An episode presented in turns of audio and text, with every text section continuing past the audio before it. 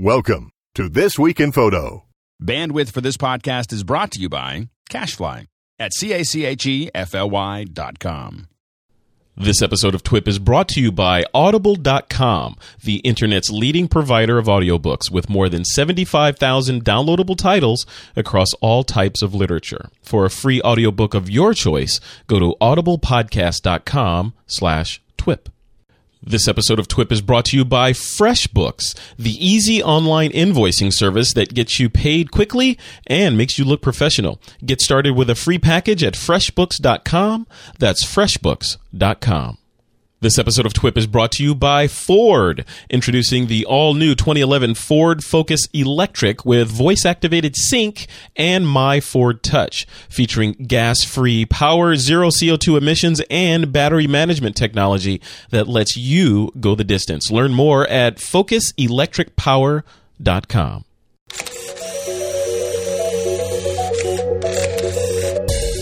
This week on TWIP, the Shepard Fairey Hope poster controversy is settled, more 3D from CES, and an interview with Chris Marquardt, host of Tips from the Top Floor. It's Saturday, January 15th, 2011, and this is TWIP.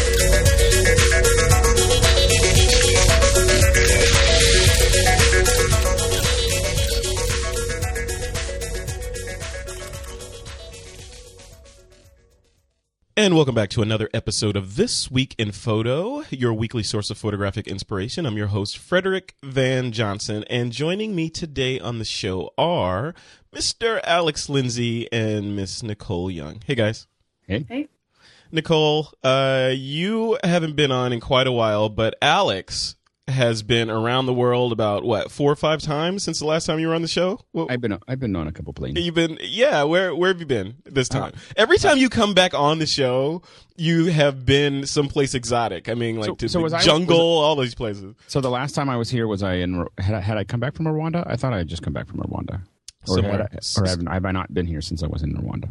Um, I don't remember. You, you're, I remember you're I was always in gone. Vegas last week looking at at um gear, you know, consumer gear. Yeah, CES. So you know, so so I was in, at CES before that, and then before that, I was in in uh, in Rwanda taking pictures and talking to people, and you know that kind of thing. wait a minute. Wait, wait, wait. Go into that a little deeper because people always hear on the show Alex is bouncing back and forth between here and Africa.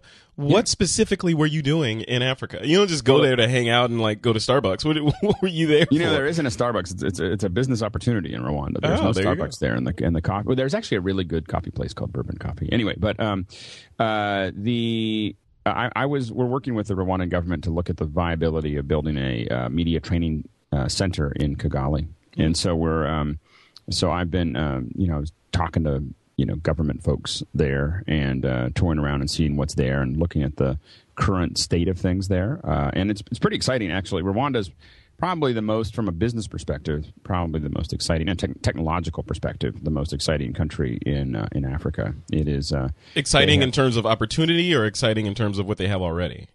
Uh, opportunity. You know, they they are they are right on the verge of really becoming a technological center, one of the technological centers for Africa. The- You know, it, the problem with a lot of uh, the continent is that you uh, you deal with very expensive connection rates and generally slow connection rates at the same time. Rwanda is really you know they have uh, they're investing heavily in uh, fiber. So they're they're running four four strands of fiber into the into the capital, and then they're running it out to a whole bunch of uh, you know basically all the major hospitals, schools, uh, government offices, and then they're allowing the commercial entities, MTN, Econet, and all those other uh, companies to then piggyback on top of that fiber backbone and run WiMAX to the rest of the country, and um, the result is going to be really cheap bandwidth. I mean, cheaper than the U.S. considerably, and uh, probably kind of on par with, probably on the direction, but half kind of between the U.S. prices and Japan prices. So they're really investing a lot in technology, and so we're really looking at how do we take advantage of that. I mean, once they have that fast backbone, people start having connections. How can we uh, use that to help education, uh, e-learning? Uh, as well as skills training, uh, and then also just how do we create a business around media production? Uh, I think really a lot cool. of a lot of African countries are looking at that because of uh, Nigeria. You know, Nigeria's uh, film market is exploding. So uh, all the countries are like, we want to do that too. That's so anyway, cool. that's that's what I'm doing in, in Rwanda. All right, Nicole. Um, like I said, you haven't been on. You've been on since Alex has been on, but you still have been not been on in a while. What you've been up to? Uh, pretty much staying within the same 10 mile radius uh, here in the Salt Lake Valley. There's So- that much to do there, really? yeah. Well, yeah, I, you know, you can go a little further than that, but no. Uh, I'm just wor- working, you know, the normal stuff. Uh, taking photo, creating photos, editing photos. Are you answer- still are you still doing that video series? I remember seeing you. I saw a lot of videos of you pop up on uh, YouTube. Are you doing that anymore? Or Oh, my little my video tutorials? yeah, Yeah, I do. I, I try to get one out per week, maybe you know, like maybe two to three a month. You know, I try and go for there. Uh, like lately, I've been really trying to do more. Uh, I call them two minute tips, and they're just little Photoshop tips. You know, because I, I know I don't really like to sit in front of a, a training tutorial that lasts like five to ten plus minutes Yeah. minute minutes long. So I just like you know I jump into it, try and get to the point, and teach. You know. People who are interested about a little tidbit here and there about Photoshop. So that is really cool. Would you mind if we embedded those in uh, in this week in photo from time to yeah, time? yeah, no, that'd be fine. Cool. Just let me let me know when you get those up, and we'll we'll put them online for the uh, for the TWIP listeners to Absolutely. to check out. That's awesome. Very cool. By the way- go ahead, Alex. I was going to say, you know, I um, I'm experimenting with YouTube. I, I've heard that people are going to, you know, start watching videos on it. Yeah, yeah, a mean, couple. that's There's only like two or three users on there right now, but the, it, But, but it has someday- legs. Someday it has they- legs. they- I think they're going to get some investment, and, and they might turn it into something. So I started. Uh, so I, I, I I'm kind of curious for our listeners to uh, go up and take a look at it and comment on the movies that I posted from CES. Um, they were all shot with my iPhone, so they're like Hmm. point my point of view of, and they're all like about a minute long, and uh, kind of experimenting with that format of uh, doing. You know, I I tend to want to have lots of gear and everything to be perfect, and so this is kind of more of an experiment of being rough and just kind of showing stuff that I'm working on. totally. Um, and so you know, and, and try, and I'm not putting it in the major feeds or anything else. I'm just putting it on YouTube because I don't, I don't know how well it'll, you know, I just don't know what I, what I want to do with it yet. So, but if people go up and and it's Alex Lindsay, all one word, Alex Lindsay PXC, PXC. Um, and if you go up there and you'll see a whole bunch of CES videos, but definitely check them out if you can. Uh, give you know feedback on the videos or feedback on my Twitter or whatever, uh, and let me know what you think of them. I'm thinking of doing those not just about technology, but just about cool things that I that I want to cover. Uh, and I'm trying to you know trying to practice this muscle of, of allowing things to be a little rougher than than I usually want them to be. Yeah, So- that's awesome. Yeah, because that's that's actually quite a stretch for you because you are you're the you're the not you're you I mean you're one half consummate perfectionist and then the other half well funded. So you buy all this stuff, but it's got to be the best stuff. You know. Well, and, and it's just it's it, it's complicated, and a lot of times I don't want to shoot because I don't have all the stuff, and and uh, and I just you know I used to shoot all these videos. Uh, with I used to shoot all the videos uh, about things that I was working on, and uh, they were just my internal notes, so I could prep for shooting them with the crew the next day. And someone saw the videos, and they were like, you know, you should just put these up. And so, so I tried that at CES. The audio is really bad, um, and I'm using, but I, anyway, but I, but I, I um, started playing with it, and I'm definitely gonna uh, continue it if people like it because it's it's a really uh, it's just fun because I just get them done and get them out and I don't worry too much about uh, you know about the quality. Um, I worry about the content and uh, anyway, so so definitely check those out there. That's They're a lot of interesting. Uh, Alex, are you using any kind of like iPhone rig for your video? Because I I know sometimes it's real. It is, yeah. I figured. you were you had that because you had that Iron so Man soft. rig on it, didn't you? Yeah, yeah. So go ahead. The video is really good on this on the iPhone. Uh, I have the iPhone four, and it's I'm actually really impressed by it. You know, especially just for you know little Yeah. bits pieces here and there. But it's really if you're holding it, it doesn't your matter how. Well, yeah, that plus it's just you know you shake and it's nobody Yeah. wants to see that. Yeah, so I so I put on a uh, I got an Owle. So it's a o it's, it's a Bubo.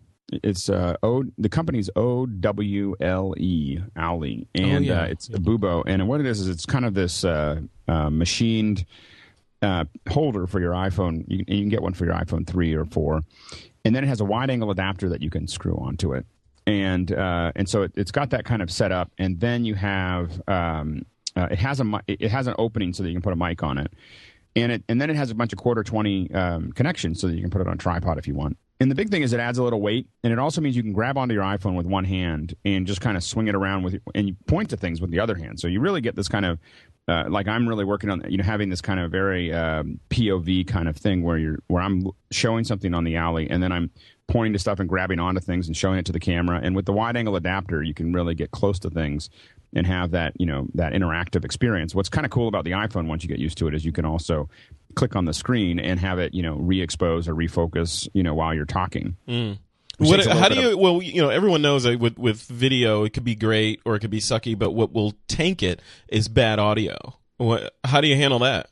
So I did get bad audio. So what you'll see in the CES ones is I had just my uh, an eye, just my headset that I use for making phone calls uh, running through it, and what you're going to see is bad audio. So um, in in short amounts, I think it's okay. The content's okay, but I'm the next round is definitely going to have better audio, and so uh, I'm gonna you know this is what happens. This is the problem. This is the, what gets me in trouble is I was like, okay, this stinks, but I've got you know a Sound Devices Mobile Pre that I can throw over my shoulder and then wire the the sound into the iPhone, and Mm-hmm. before you know it, I'm going to be like this like crazy rig that, you know, Frankenstein, yeah. so so, but the, you know, and, and so there's lots of little, you know, I may turn this into a little bit of a Frankenstein project. That's kind of what I do. Um, but it started with just the iPhone and um, in the Owle, and then uh, and, and then I'm going to start adding to it. The, the problem with the audio is, is that it's doing kind of an auto, you know. Um, uh, auto levels and uh, and so it's not quite as you know it I just get over driven in it. So I'm going to get a better mic and I'm going to run it through a little bit of a processing before it gets to the iPhone. But I'm really trying to still keep it one of the things I want to be able to do is be at these events and be on my iPhone and shoot stuff and then upload them from my iPhone while I'm shooting them. You know so I'm trying to get to this kind of super uh, reactive you Like know, super kind of- Superman on the street connected without without the microwave van in the back of the building, right? You Yeah, just yeah. kind of shoot and transmit. Yeah, so that's what I'm. I'm trying to build that muscle where I'm, I'm allowing it to get. I'll allow the, the rig to get a little bit larger, but I don't. I also want to make it pretty convenient that I can just kind of walk around and not feel like it's this huge thing, you know. And um, and I also by keeping it semi rough, it, it allows. It kind of gives me freedom to just kind of hack. And so I'm gonna. There's gonna be a lot more on my on my YouTube uh, channel as I start to play around. So there'll be stuff in my house, and there'll be stuff in you know like but gear that I'm using that that I. My house, I, I, you haven't been here for a while, Fred, but it's it's uh, it's a uh, it's I've got speed rail all over the. Your your yeah. house, Alex, is is if I remember, it is the ultimate sort of man cave geek mecca. Well, I have so it's by the way, it's not the family house. The family house is in the front, and then there's this little. Well, just house. just being able to make that statement. It's not the family Oh, house, you know. well, it's, well, it's in, that's important because you can't. Oh, it's I mean, the my- house that we keep on acre seventy five. We you know we barely no, no, use no, no. it. It's a, a tiny little. It's it's it's not that big, and, and we live out of the city, so we can get more space. And yeah, I know. and so this is really the office, and there's other guys that are now coming. This is going to start working here with me, and um, so it really is like a. It's it's not just mine. It's it's it's the office, but it's uh, but it's nice to be able to walk, um, you know, across the the the um, parking area in Yeah. the back house with bedhead, without you know, and go to work. I want to uh, give a nod to our sponsor, who is Audible. And we're brought to you by them. They're at audible.com. They're the internet's leading provider of audiobooks with more than 75,000 downloadable titles across all types of literature. And they feature audio versions of many New York Times bestsellers. And for listeners of this podcast, they're offering a free audiobook to give you a chance to try out the service. And if you'd like one, just head over to audiblepodcast.com forward slash twip. That's audiblepodcast.com forward slash twip. And Alex, you are uh, I'm in the I'm kind of in the series of of like internet marketing and all that stuff and I've been mentioning those on the show but I'm interested to hear what you're listening to right now because you always have these wacky choices. What's what's in your what's in like you're like you go from technology to business to history to you know civil war. What what are you listening to now I'm bouncing between two books depending on what kind of mood I'm in. Um, and uh, the, the one that I'm re- re-listening to, they're both of them I've heard before now, and I'm re-listening to them because I feel like I missed some of the about the uh, some of the stuff. And one is uh, the first one is um, Shop Class as Soulcraft by Ma- Matthew Crawford, and it really is about the need to be doing stuff you know like you know working on things with your hands and being interacting and how that just changes your understanding of of how work happens and, and what's important about uh, you know that that kind of more manual stuff. I, I know that I a lot of times we get caught up in uh, all the technology and all the theor- theoretical possibilities and everything else, but there is a certain level of you just need to go out and do it. You know, we can talk about photography, for instance, but unless you're shooting a lot, it doesn't make as much of a difference. And so he's just he's a kind of a uh, you know a shop uh, a metal shop philosopher, and uh, and I really you know really enjoy uh, you know listening to him from a philosophical perspective. Um, the other book that I've been listening to a lot is called A Thousand Hills by Stephen Kinzer, and this one's about Rwanda, and it's about the history of Rwanda and Kagame. And because I, I started listening to it because of course I was going to Rwanda and I wanted to make sure I was culturally sensitive and uh, understood what was going on there because it's very complicated there. Yeah. And um, it's just a fascinating book. I mean, it, it's just it's a fascinating book. It's very hard to read sometimes, you know, or listen to sometimes because of the stuff that happened. But it gives you a very important, phys- uh, very important. Uh, historical perspective on all the things that happened that reached 1994 and what's happened since then, which is much more empowering. I mean, much more exciting um, than what happened in 1994. And so uh, it's it's just a, it's it's definitely worth checking out, even if you've only tangentially tangentially are interested in Rwanda it's just a really well well put together book. The the audio quality and the read quality is just okay, but the uh, but the content is just fantastic. So you know, Alex, those, I'm, those I'm, my, I'm, I'm curious about how how specifically you listen to these books. I mean, are you is it is it always on your iPhone, or do you bounce back and forth between the iPhone and your iPad, or on the computer, or what do you what do you do? Generally, it's just with my iPhone, um, and I plug my iPhone sometimes into my my house speakers. Mm-hmm. So so I have you know, and so so I can listen to it while I'm because what I'm mostly doing when I'm listening to a book is cleaning the house or or driving or walking somewhere. Those are the those are the three things that I do. That they they tend to live in this world of I think these are a waste of time, but I have to do them, and uh, and I'll fill up that wasted time with something useful.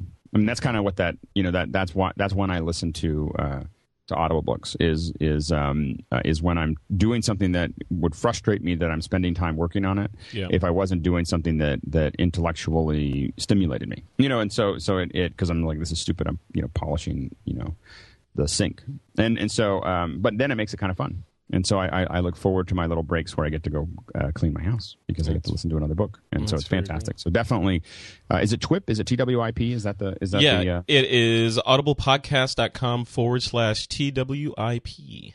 You can go and uh, user listeners can go get a get a free audiobook of their choice. Which is I highly suggest it. It's the only way to to read a book, in my opinion. Yeah, yeah. I, well, I wouldn't say the only way, but it is a great way. It's the yeah. only way you should read a book. it I, doesn't have lots I, of pictures. If it's got lots of pictures, then you want to look at it. But if you, if it's got lots of words, yeah, don't waste your. You know, you're, you're you don't want to be caught uh, monotasking. Read, see, read with your ears. Read with your ears. You don't want to be caught monotasking. Don't monotask. Friends don't let friends monotask. Nice. All right, that might be the name of this uh, this episode. All right, it is time to jump into the news and uh, the first story. Uh, so you guys remember back during the uh, during the elections, there was that whole hope poster that Shepard Fairey created of Obama. It was like the the um, kind of solarized look with the red, the blue, and the different colors uh, of a photograph. And the controversy around that was that it was not his photograph, and he just kind of made the art from it, and then it got popular, which. You know, of course, the person that made it was not very happy that he's his his art was leveraged to make this very popular, now even iconic poster. So apparently, Shepard Fairey and the AP settled the legal dispute over that poster, but it still raised raises a bunch of questions about, especially uh, specifically to you guys. I wanted to pose this. You know, we've got people out there that can take work. Now, this is like notwithstanding Creative Commons, right? So Creative Commons, depending on the license, you can take a piece of art, and if it's licensed under Creative Commons, you can do stuff to it, make it your own, remix it, do whatever. Um, but if it's not licensed under Creative Commons, it, uh, Alex, I want to put this to you first. If, let's say Nicole goes out and she does one of her great shots for iStock, and it's wonderful, and then somebody gets a copy of that shot, or maybe it's a poster, and they take a picture of that poster, and then bring it into Photoshop and remix it into something that is nothing resembling the original art, but you can still tell that it came from Nicole's piece. Is that legal? Oh, I, I think that it, it it probably you know it's one of those things where it's so close to the line that you don't know whether it's legal or not. I mean, it would really have to go all the way to the Supreme Court, and it'd be very expensive, and that's why we all settled out of court on this one. And I think that mostly what happened was is that we have a we have an artist who can't afford to uh, continue to um, take this to court uh, and run with it because it just would just it, you know it'd be an investment of two hundred thousand dollars probably not worth it. You know for him or half a million dollars probably get it all the way to the Supreme Court which is probably where AP was willing to take it. So so I think that it has more to do with that than anything else. I, I think that you know derivative works that are not you know using it directly uh, you know it, and he may have used it directly um, but I think that it's it's that's a really complicated area and I think that um, you know eventually we're going to have somebody willing to take it all the way, and we'll, then we'll find out what our courts say. Because um, I, I, I, think when we're talking about legality, um, it's it, it really is in a very fine line. I know a lot of you know I'm I'm a photographer, and so I take lots of photos, but I also am a Photoshop artist, and you know I know lots of people in, in lots of different areas, and myself, you know, um, not as much anymore. I generally now now that we have a commercial business and I have to do all this stuff, I'm so I'm like crazy careful about what I use. Um, but back in the '90s when we started, I mean, it was a wild, wild west, and you grab all kinds of stuff, you know, and and pull it off and, and use it at least as reference. You wouldn't necessarily end up using the final product, but you would use a lot of that stuff. And and, and I'm not sure if the person who took it really, you know, maybe they. I, I guess they, you know, there's this whole thing about that artists have about perceived loss versus actual loss. And Yeah. I think that that's the issue is that, I mean, when we get into more of the ethics of it, is that a lot of times people perceive that they lost something because someone used something, but they what they don't take into account is if if, if they didn't use yours, they would have used somebody. You know? Yeah. It's like you know, it's, or they would have done something else. I mean, it, it's you know, it's not a uh, it, it's not as direct as as that. If if you had said on the on, and branded on it, you can't use this or you're going to have to pay for it. I think that in some ways he probably wished that they had done that, um, in, you know, or wished he had thought about that because then he would have not had to deal with all this stuff. So Nic- Nicole, I want to I want to throw it at you and and give it a slightly different spin. So we know, you know, uh, Shepard Fairey took this photograph of or had this photograph of Obama and made it his own. He sort of remixed it, transformed it, and arguably created something new. So let's take it from the standpoint of you've got a, a gazillion images that live on iStock right now. Um, and some on Flickr, all this stuff, or you know, uh, say it's not on iStock can someone if they decide hey i'm a photoshop artist and i want to build a composite or a you know a, a, an image that's comprised of several different images you know maybe i'm going to take a telephone from this image i'm going to take a, a shot of a baby from this image i'm going to take you know and they bring it all together they cut them out and they bring it all together into some entirely new composition is that legal? And how would you feel if if you saw that final work that's got popular, like say the Shepard Fairey Hope poster got popular, and you saw a baby that you photographed as a one little tiny element in there? What would you do? Well, I think that to kind of push it through to the end result of what they're, you know, like if, if somebody's doing this just for art and they just wanted to create something really cool, like a desktop wallpaper or something to put on their blog, I might let it slide. You know, I mean, if it's something that I have on iStock and they stole it from me, then I might, you know, I might be like, hey, you know, you really shouldn't be using that. But if their entire purpose for creating something like that is to profit from it, then that's a completely different story. You know, if I can uh, look at something and, and know, and any other person could look at it and say that's that's Nicole's photograph, you know, then you know, then I don't I don't think it's right. And and back to this actual you know case that we're talking about.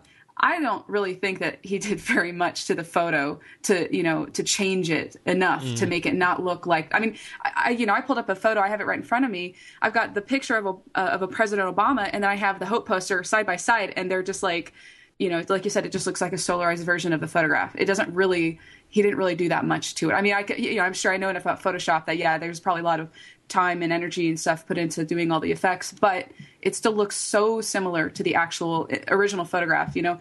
And with this case, if if I'm understanding this, he actually lied about what photo he used, and he he you know he said he didn't actually use an AP one or something like that, and I don't know. I just I think it was just kind of I don't know. I, this you know there, there are so many different ways that these situations could happen. You know, like it could be legit. It could just be for like an art project for school. Somebody could take one of my photos illegally, throw it on a billboard, and make a bunch of money from it. You know, it just I think it really kind of depends on the intent of the the actual person using the photograph. Yeah, yeah, that's So- interesting.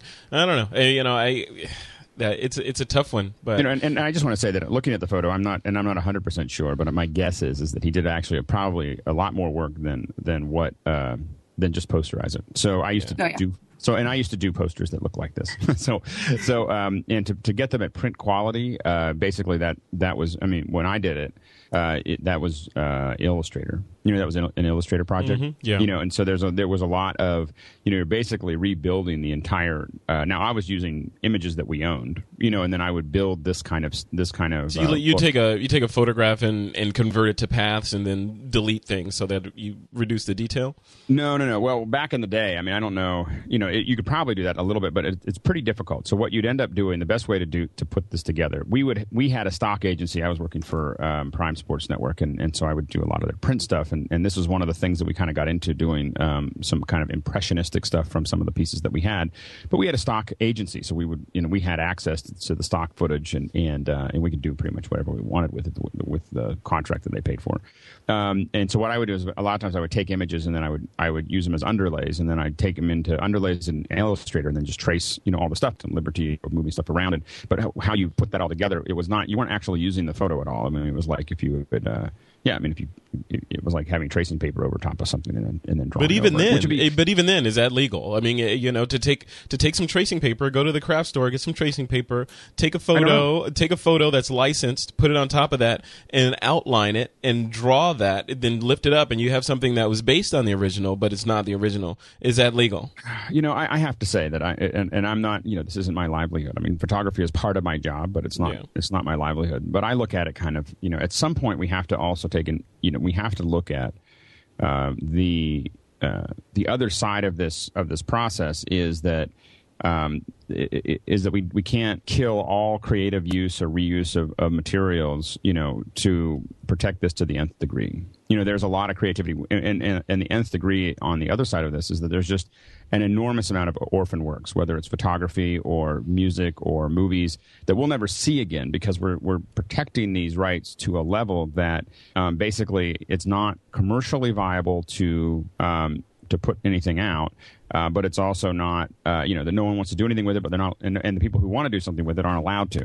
And so basically, we've just killed that artwork, you know, and, and that's the thing that that we, you know, we, we have to find. And I'm not saying that this is it. I'm just saying that there's a line somewhere that we have to start, you know, really thinking about because we're really giving up a lot as a culture by not allowing people to play with stuff. Generally, most of our stuff that I put out, um, a large portion of it is, uh, you know, Creative Commons. You know, so so I'm just kind of like, "Nah, I don't, you know. And now I, I will say mine's like you can distribute. You just got to make sure you attribute it to us, and without you can't change it all without asking us. But most people who call us and ask if they can borrow something and do, you know, cut up and do some stuff, I kind of want to know what it is, but I'm not. I'm not. I don't really need money from it. You Yeah. know, like I just kind of like that. it's fine. You know, as long as you tell people that that's where you started with, and I get some attribution for it, you know, I'm kind of fine with that. You know, and that's the, and and, and you know, that's our approach to it. All right, this next story, uh, Nicole, is right up your alley. It's about uh, iStock Photo beginning to accept uh, contributor submissions of editorial images. So to date, they haven't done that, right? All the images on there were are images that either people staged or um, otherwise created, kind of like you know commercial photography style. Um, and now they're looking for more editorial type things. Are you? Uh, what do you, What do you think about that? Is that a good move for them, or well, because that that the quality thing is the one thing that pops into my head because the images I look at on iStock now are just beyond high quality. I mean, they're they're beautiful. You know, I'm looking at this. Will photojournalists and people that know how to get an editorial type photograph uh, put them into iStock, or will it just be people that are generally competent photographers putting you know whatever they want in there? What do you? Where's what's your take on that? Well, I, I'm really excited about this. Uh, I, I know pretty much as much as, as anyone else does because I'm not really on the inside of things. I read what they put out. So, uh, but you know, from what I see, it is it basically just opens up more doors for like my own photography. Not that I wouldn't go out and take these pictures anyways, but you know, I can. I don't know. It's it's it's really exciting. You know the the things I think that people are concerned with. I know that you've you've mentioned before is uh, well, like the model releases. I know is one thing.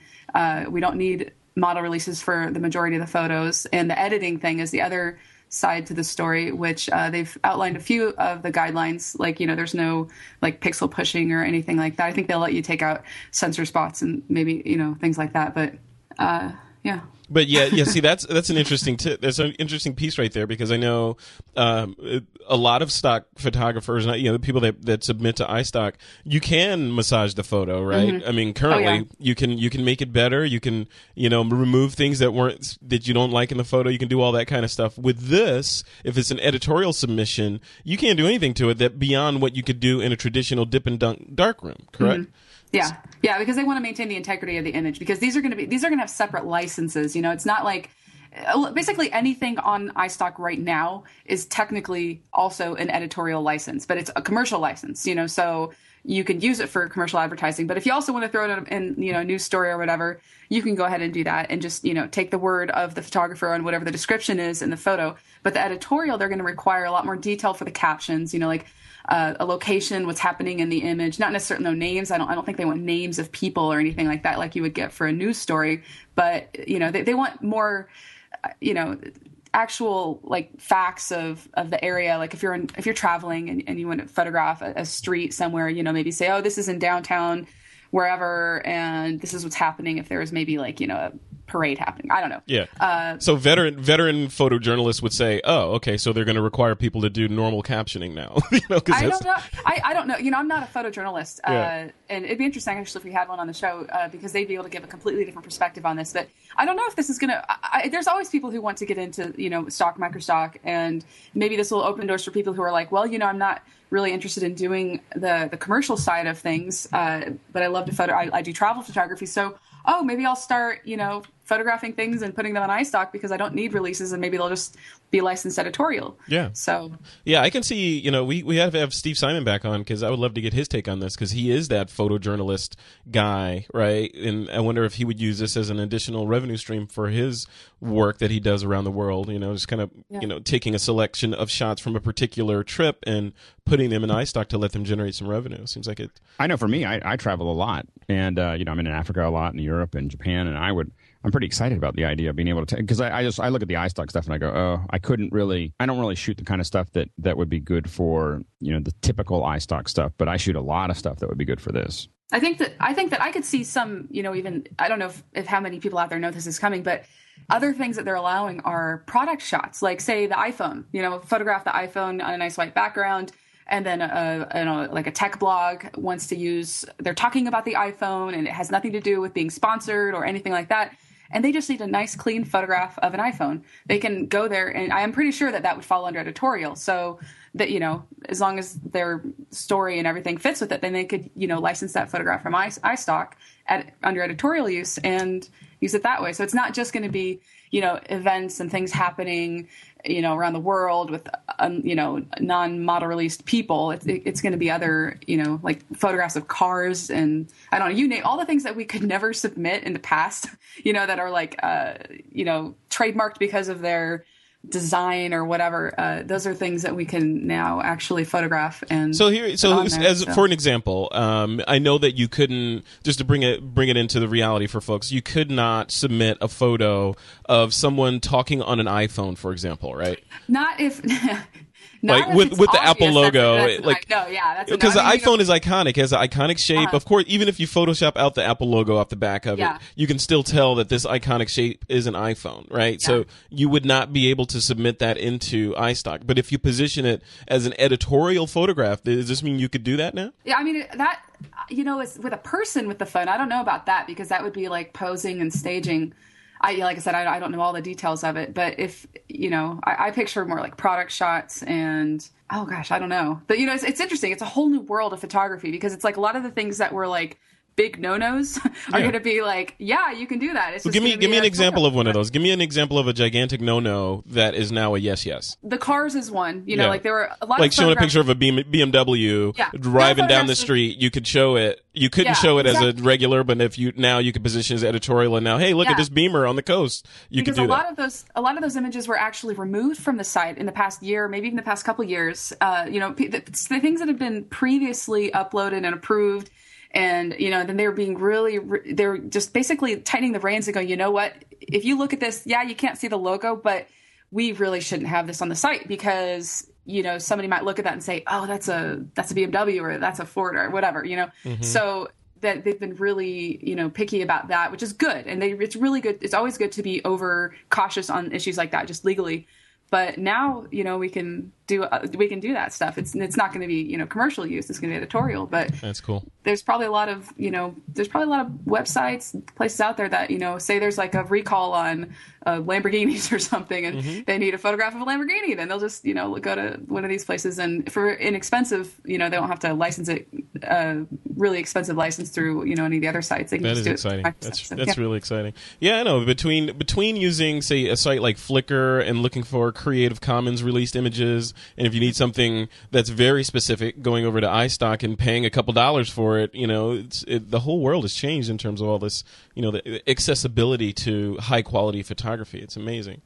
Okay, Alex. Before and before we continue on with this, um, this show is also brought to you by Ford, and they're introducing their all new Ford Focus with voice activated sync and that My Ford Touch technology. Now, I, I know, I know it's going to be your next car because it has technology in it. Anything with technology in it, Alex has to have. It's yeah, it's the You know, it's car. barely a car anymore. I mean, it's like it's like an appliance that rides on the road. I mean, you, know, it's- wear it's- it. It's like your Iron Man suit now, right? Yeah, exactly. I mean, it, you know, Ford is moving moving out of being. You know, the thing is, is that I, I I've decided that I didn't want to buy. An, uh, we have a car that has ga- that burns gas, and I decided the next vehicle I get, or all the vehicles that I buy, uh, are going to be 100. percent I don't you know, no gas tank. It's just going to be all battery. Uh, I, I I've been calculating how long how you know how long it ta- what it takes to get to San Francisco and back, and I can do it on a on a charge, uh, and uh, and I'm just uh, super excited about uh, seeing that that Ford is is, is dealing with this because they have all the other stuff that I wanted. All the the sync stuff is really something I get excited about um, when I see Leo's and I'm in you know in his Mustang, uh, but but I don't want to buy something that's going to burn up a lot of gas. I, I just don't like the smell.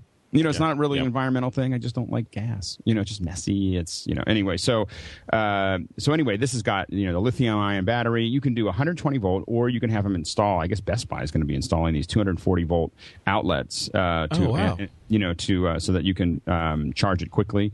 Uh, you know, it, it's going to you know offer more miles per charge than any other competitive uh, vehicle on the market. So uh, that, that's what they say. I can't wait to try it out myself. Uh, and and the thing is, is that it, it, depending on you know as gas continues to become more expensive, you may find that electric is going to be cheaper per mile than than gas, and so uh, that looks like it's going to be the case. Uh, so we'll uh, we'll see how that comes out when they release these.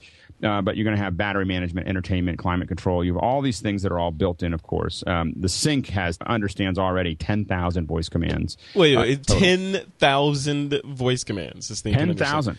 I've What, what could you? What can you say? You know, hey, uh, email, email, like I can say, e- you know, and I don't have one, but I've seen Leo do it. It's like I can go email Frederick Johnson, and then I, Frederick, I am running late, or I'm going to be there on time, or let's go have dinner, and all that stuff, and, and it'll Get out of here. from Really? your car. It'll email it from your car. Like I did not know that. I thought I thought honestly, and maybe I was ignorant. I thought sync was like okay, adjust temperature up ten degrees, uh, Oh. play track fifteen on playlist five, or whatever that kind of That's stuff. That's just the beginning.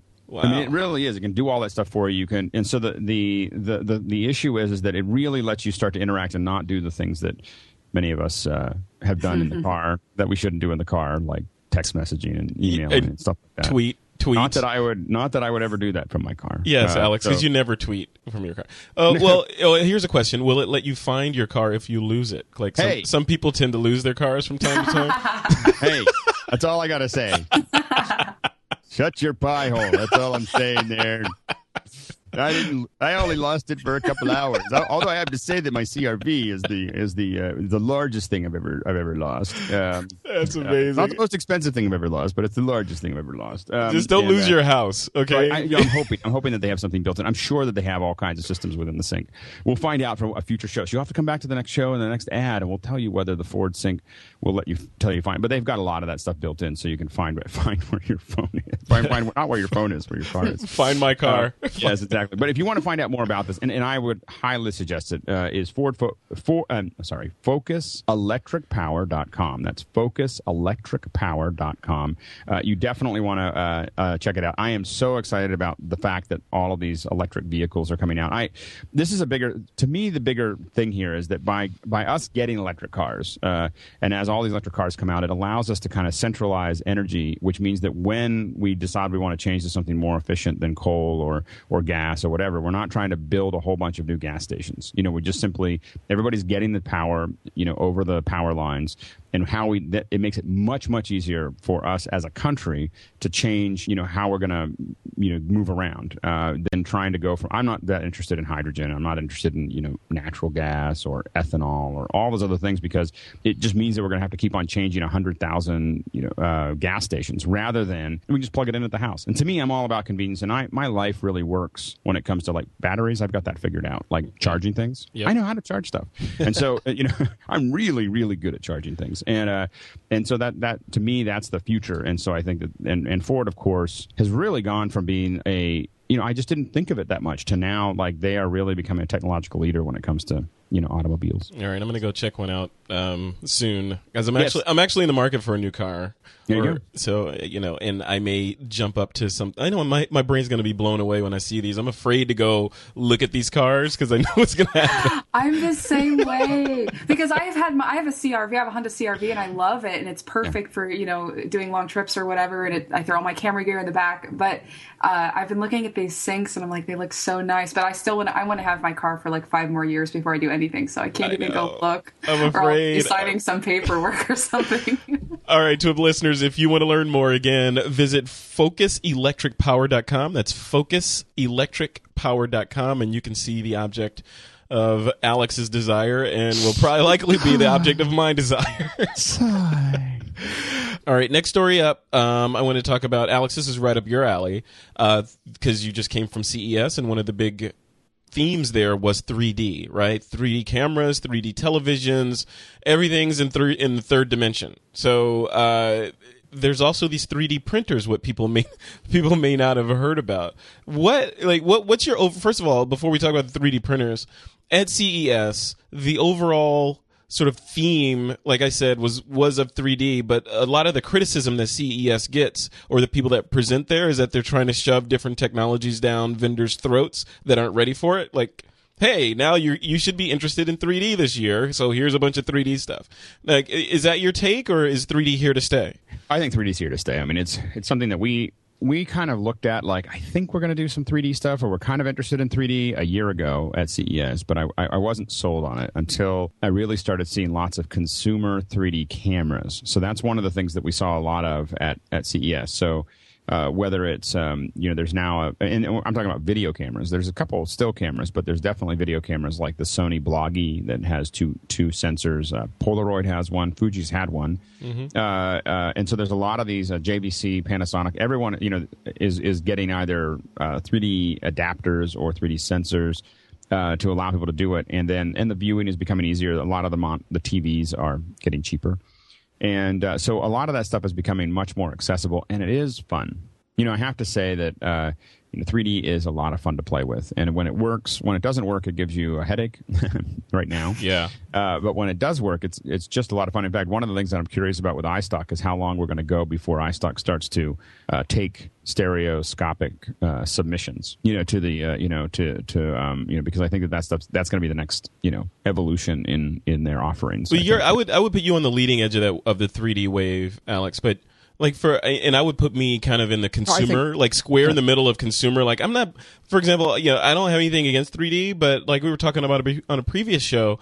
I, you know, I just got the the flat screen I have. I'm not going to buy another one just for this 3D thing and a bunch of glasses for people to put on and all this stuff. I'm just like, Yeah, is yeah, I mean, it- am I just too, or am I the old guy saying, hey, you know, I want my horse and buggy? Yeah, you know, I think I think, I think uh, consumer penetration of this is probably somewhere between two and four years away. So I think that we're looking at 2013, 2014, 2015 before a lot of people have it. But that's what we a lot of us looked at HD TVs and uh, and we you know I waited. But a that's long time different. That didn't that didn't require that uh, HD TV didn't require any specific hardware aside from a, a DVD player that could play HD if you were going that. But that was it's you put it it's you replace your other TV with this new one and suddenly everything's better. You don't need to put any headgear on, you know, in order to experience the, it. the, The, the, it depends on whether you're talking about active or passive glasses. So Yeah. passive glasses are nothing. I mean, that's what they hand you at the theater, and you can take those home, so they're free. Uh-huh. Yeah, yeah. so, uh, not and so the yeah the real 3D stuff is all is all passive, and uh, there are TVs that are starting to come out that are less expensive that do passive.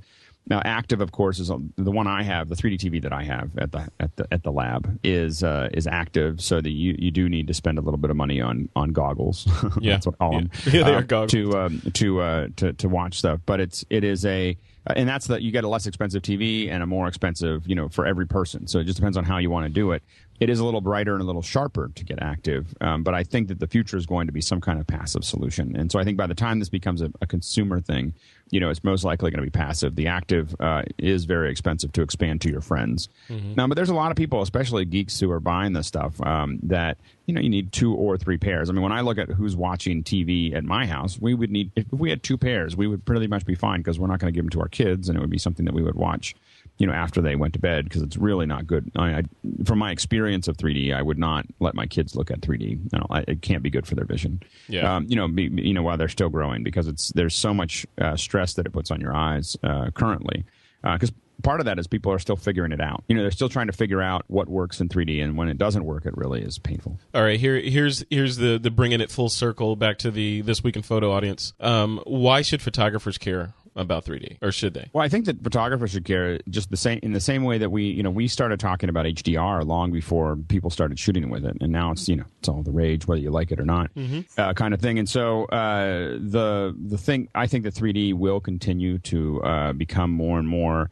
Uh, of um, of something that professional photographers, people are going to start looking for stereoscopic stuff. There's going to be more monitors that don't require you to actually. Um, there's going to be a lot of monitors and and uh, displays that don't require any glasses at all. Uh, there's a lot of that that we saw at CES as well. And so, being able to shoot imagery that, that allows you to do that, and being able to do, you know, um, and to be able to supply those kind of photos, I think is going to be something that is, uh, you know, going to continue to expand. For people who are doing wedding photography.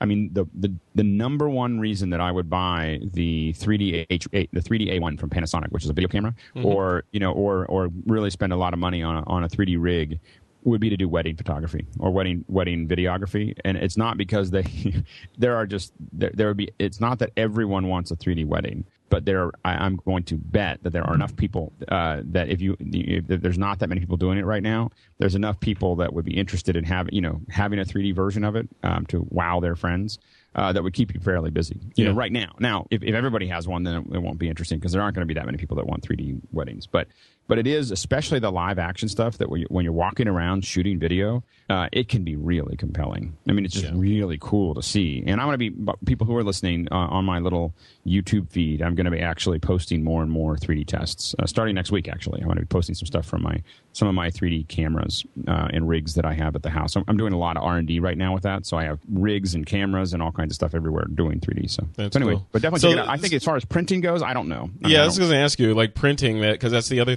other piece. Does, do people care? I mean, about I don't know. I don't know. I, I, I don't I don't print images. Like I don't print them when they're 2D. You know, Yeah. I- you know, the number, you know so so I kind of like I, I don't know if you'd really watch. I mean, the number one thing that my li- my wife likes about I switched out of a Roku and put in an Apple t- TV 2. Mm-hmm. The number one thing that my wife uses the Apple TV 2 for is to uh, she has it linked to to uh, my dot mac account on and I have this all the family photos, mm-hmm. and she just has it playing doing the Ken Burns thing on the on the TV all the time. Yeah, So yeah. that's the number one way that she views the images. That's the number one way she uses the Apple, t- you know, the TV and you know your monitor, turning your big your big TV into it, and it's they look gorgeous. I mean, they just look Yeah. gorgeous on Yeah. these on a you know 46 or 50 inch uh, TV.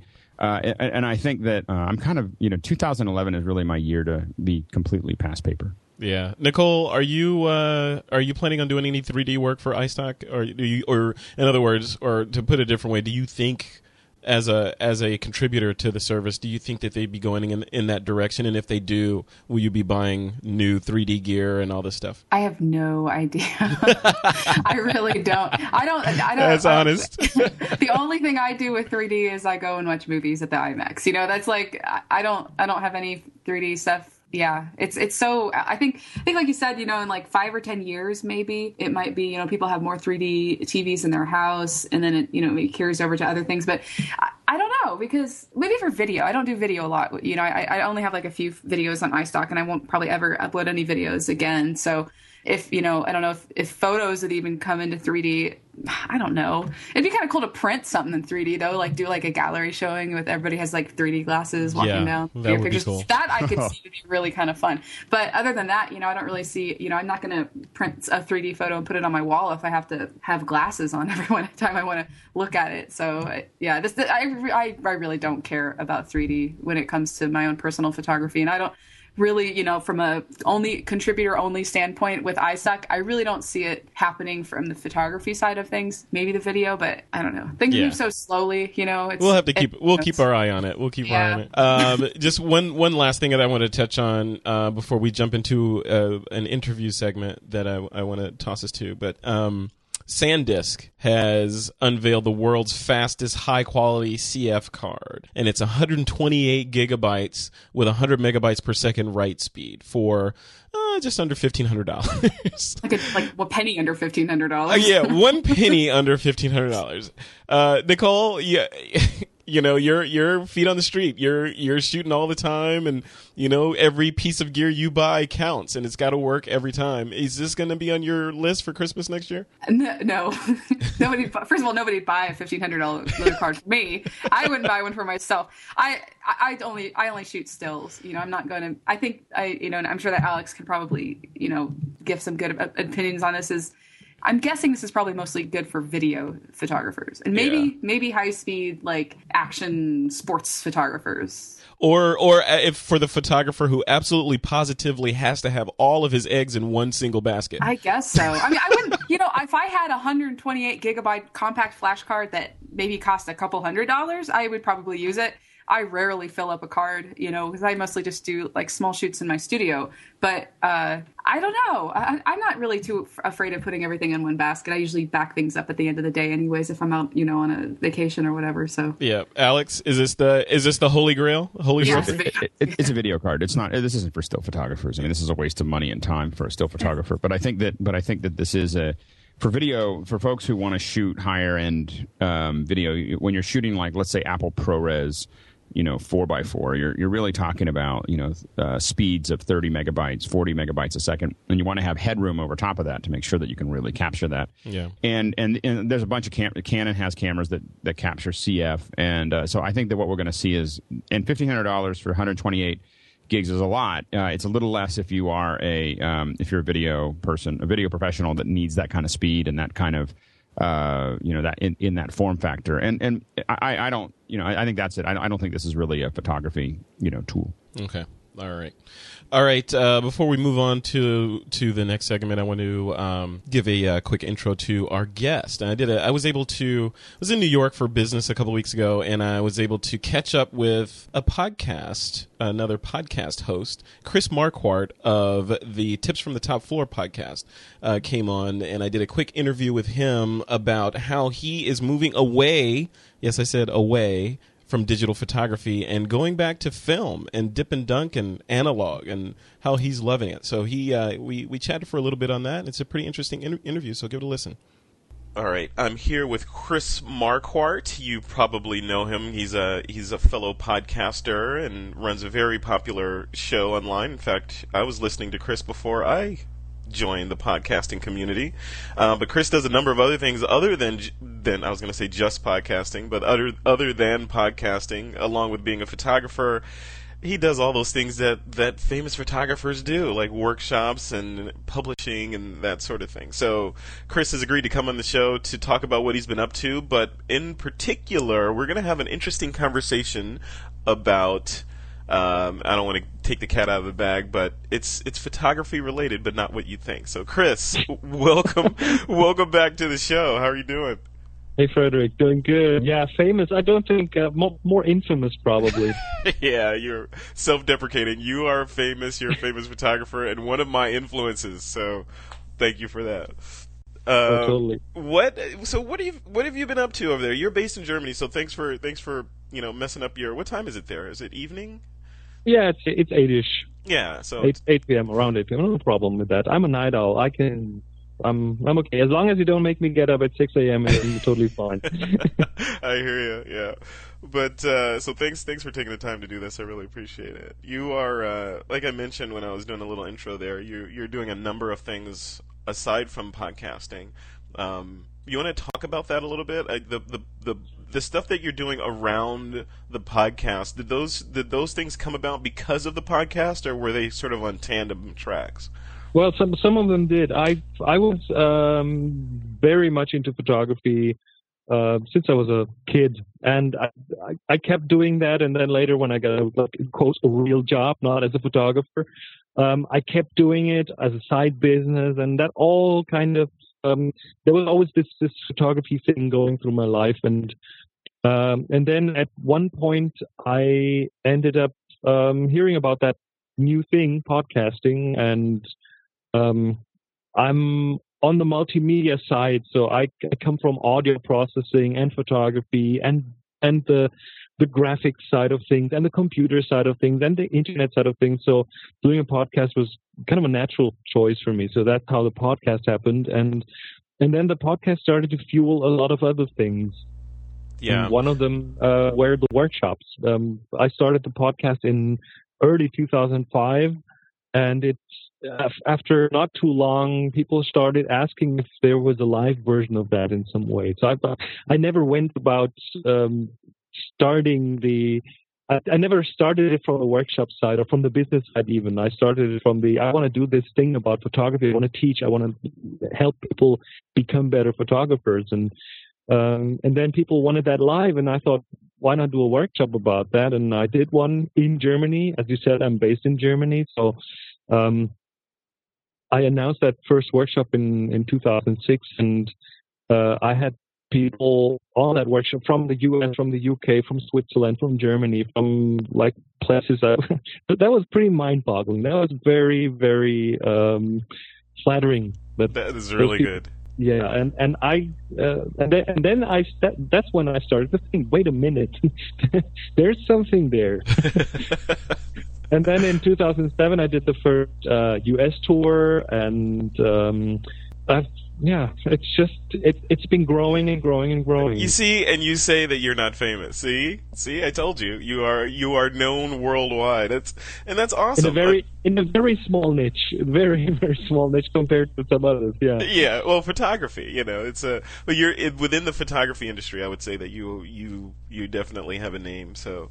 I mean, and, and, then on the workshops themselves, I, I, remember. So you said you started the podcast in 2005, and I remember that. I remember. I don't know if it was the the first episode, but I remember when podcasting. It seemed like it was around the time when podcasting was first starting to take hold yeah. as something. I remember looking and finding, looking for stuff to put on my iPod and photography related, and boom, there you were, you know, and you were accompanying me on my commutes from that point forward. So, you know, so how how did how did you know how do you feel between between then when this thing first started got it started and got started and people didn't know what podcasting was till now when it's kind of mainstream. Everyone knows what podcasting is. And, yeah how, well, how does it how has it changed in your perspective? well back back then getting into that field of podcasting about photography was was fairly easy. And yes it was early days of uh, podcasting.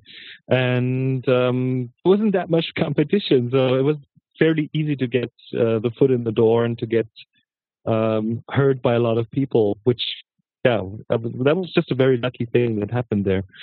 And photography for me, a, a lot of photography has changed. Um, first, there was this transition to digital, which helped accelerate a learning process for probably everyone who got a digital camera. I mean, the, the, the speed you can learn about photography just by the mere fact that you have this device with you that has a display on it and that gives you some basic information about the picture you just took, um, or the picture you are, are, about to take. That is just, um, that's just a wonderful development. And, um, and then the podcasting, when that came along, I put myself in that spot where I had to keep doing it and I wanted to do it regular. And I think initially I, I overdid it a bit. I did three episodes a week, which was kind of, wow. which is a crazy schedule. Um, we're, we're, we're just trying to keep up with one a week, and you were doing three a week. That's a, that's well, crazy. I'm, I'm back to one a week right now, so it's hard to sustain, especially if you do other things around it.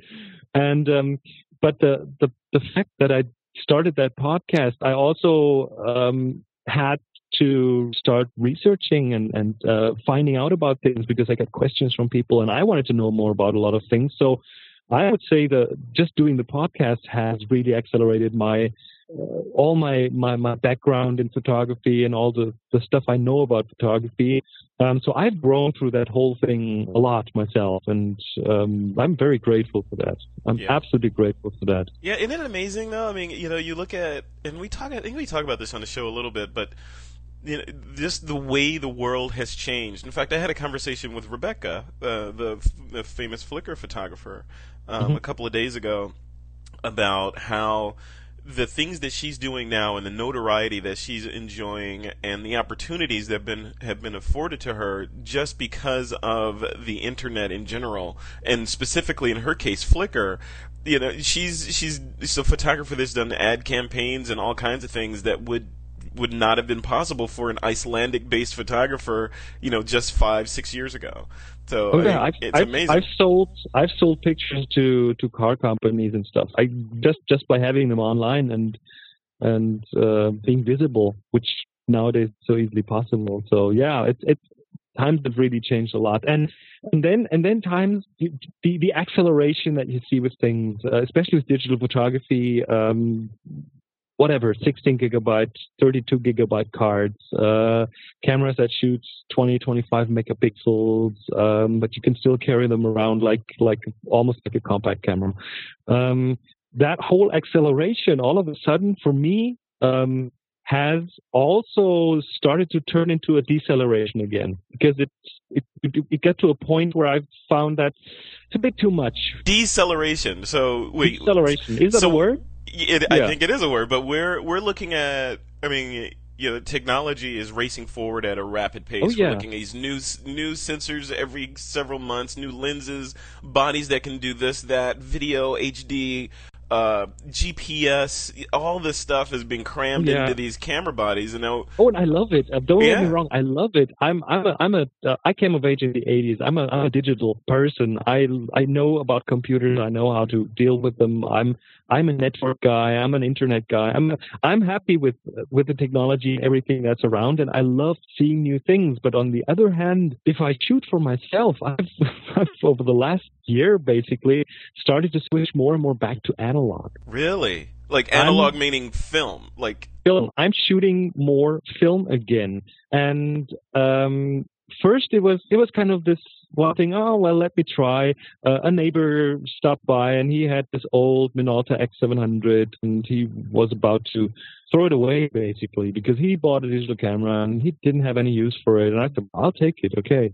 And I used to have a Minolta X700 when I started off. That was my my main camera, and it was a great camera. So I all of a sudden I had this camera again that I knew, and and it started bringing some things back. And I've done a lot of it's it's more it's more like a journey that I'm on, um, trying to explore and trying to find out more about photography and finding out more about the roots of photography is important for me. There are lots of motivations to do that. Um, I mean, we, we, we see this being a kind of a trendy topic. Um, the and, and and you're aware of lomography, um, which is kind of one of the the trendier areas of analog photography, and they they they brought back the Holga, the Diana, um, even wilder things like a wide angle pinhole Holga, which is really interesting. Um, or have you ever heard of sprocket hole photography? I have, yes. getting getting pretty popular now with uh, at least certain circles where you where you use a larger format com- camera, put 35 millimeter film in it, and and expose the whole thing, including the sprocket hole. Um, latest wild thing from their side I've seen is the spinner, which is a camera that you hold, and there's this this um, the string you pull out, and while you pull out the string, the camera rotates 360 degrees and exposes film constantly. So you get a 360 degree panorama on 35 millimeter film. Wow. See Which is- now, see now, what what what is popping up in my head is this is all great, and I love it, and it's nostalgic, and and of course I I want to get back into it as well. But the the naysayers or the the digital advocates will say, Chris, all that stuff that you're referring to, you can do that in Photoshop. You know, Oh, yeah, why, not- totally. why not just do it in Photoshop? You know, why are you going through all this, you know, exposing yourself to chemicals and and polluting the planet with all the film substrates and all this? Why not just do it in in uh, you know software? What would your argument? Okay, there there there are a ton of uh, of motivations why to shoot analog photography. Nostalgia is one of them, and I nostalgia is cool with me, no problem. There another motivation might be that people just want to be different, which I can also kind of understand. One of the things that motivates me, among a lot of other things, is technology. Um, just having a camera in your hand that is a very intricate work of art. If you look inside one of the cameras, um, they are they that's that's mechanic at its best. That is really nicely well done clockwork kind of thing. But it's also helping me to slow down. That is a really important motivation for me. Um, and it's not just, I mean, I could just slow down with a digital camera and decide not to take that many pictures. But going that route, at least for my private, again, if I shoot for customers, hey, it's all digital, obviously, and um, I, I need to have predictable results there. But slowing down and, and forcing myself into going out and shooting with a camera that shoots eight frames on one film, for example. That is that that is that is uh, limiting, deliberately limiting my choice, and that means I will have to work in a very different way. Changes the way I work. It's much less. Um, I, I would say out of a 12 image film, I probably get 20 to 30 percent images that I will be happy to share. Out of 100 digital pictures, uh, not sure, maybe one or two. So the percentage is really bigger because I approach photography in a totally different way. It's showing me the world from a different side. Wow. Like you're saying, I think the, the thing that clicked for me is, yeah, you, you, you have these, like we were talking about before, these high tech, state of the art Im- cameras that you can put on continuous high and automatic and just paint with them and capture everything that they see. You know, you, you, heard the term spray, uh, pray and spray and pray. Spray and pray, yeah, yeah, and That's hopefully about, you'll get one image that looks like you meant to do it, right? and and I'm not saying that is the style I shoot when I shoot digital, but it, the digital photography kind of leads itself more to that. Oh, I, I see this one subject. Let me try this from ten different angles, and then choose the best one later on. Or let me try 12 different pictures of this, uh, uh, a portrait, a landscape. Uh, um, I do that to some extent with film, but much, much less. I spend more time trying to work more conceptual, to work more planned, and um, that is that is really changing things for me, and that filters back into digital photography really nicely. So how does that how does that change how you think about like say just like photo walking, for example, when you go out and you're just sort of hoping to get a the serendipitous happenstance image?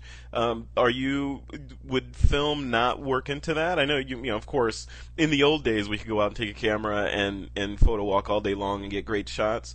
But now that you've been been sort of marinated in digital, going back to film where you have to, you can't just say, "Hey, oh look, a picture of a sidewalk crack," and snap it, and then keep walking.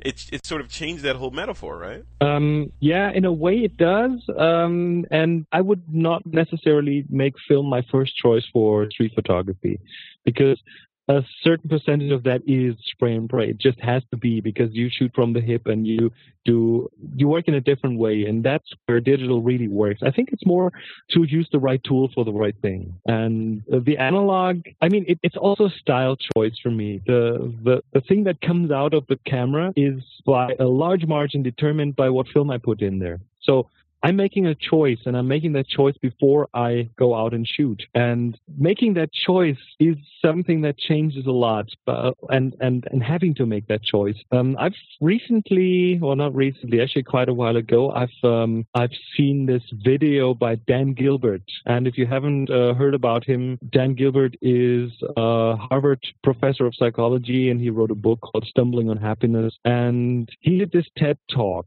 called, uh, with the title, Why Are We Happy? And explores happiness from a psychological point of view with very interesting experiments he talks about. And it is worth watching it. I will send you the link. Have a look at that. It's a 20 minute video and it's, I don't know how many times I've watched it so far, probably 10 times. And it, it kind of, it gives me this feeling after I watched it the first time, I was like, now that explains because one of the things he states there, and it makes a lot of sense when you watch the video, is that in a world where you have too many choices, where, where you can change your mind all the time, where you can, and in digital photography, you can do a lot of that. You can change your mind. You can do 12 different developments of this one picture and you can do change it here and change it. You can do that to a certain extent in analog, but much, much less. So um, making up your mind and, and making that choice in the end will lead to more happiness with the product. Yeah. And that is something that I kind of knew, but I wasn't after after after seeing that explained, hearing that explained from someone who who studied that for his entire life. Um, Um, it really started to make a lot of sense all of a sudden. So where where do you where do you plan to take this? Are you